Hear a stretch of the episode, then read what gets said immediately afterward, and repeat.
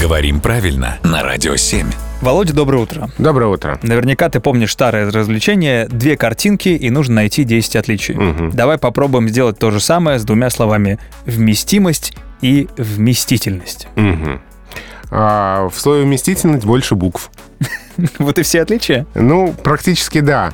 На самом деле а, они почти неотличимы по значению. А вместимость — это способность вмещать определенное количество чего-либо или просто емкость. Например, канистра вместимостью 5 литров. Так, А вместительность — это существительное по значению прилагательного «вместительный». А вместительный — это способный вместить большое количество чего-либо. так.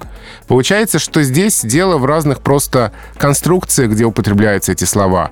Но мы можем сказать канистра вместительностью 5 литров? Что тут не так? Что-то не так, да, все-таки скорее вместимостью. А вот если у нас автобус вместительный, или там, не знаю, комната вместительная, то мы можем говорить о вместительности этой комнаты. Ты знаешь, я бы, наверное, все-таки для простоты оставил одно слово, раз они так похожи. С другой стороны, вроде бы тут чего-то не так, вот в конкретных примерах. Ну хорошо, тогда оставим два. Пусть будет. Д- Два лучше, чем одно. Спасибо, Володя.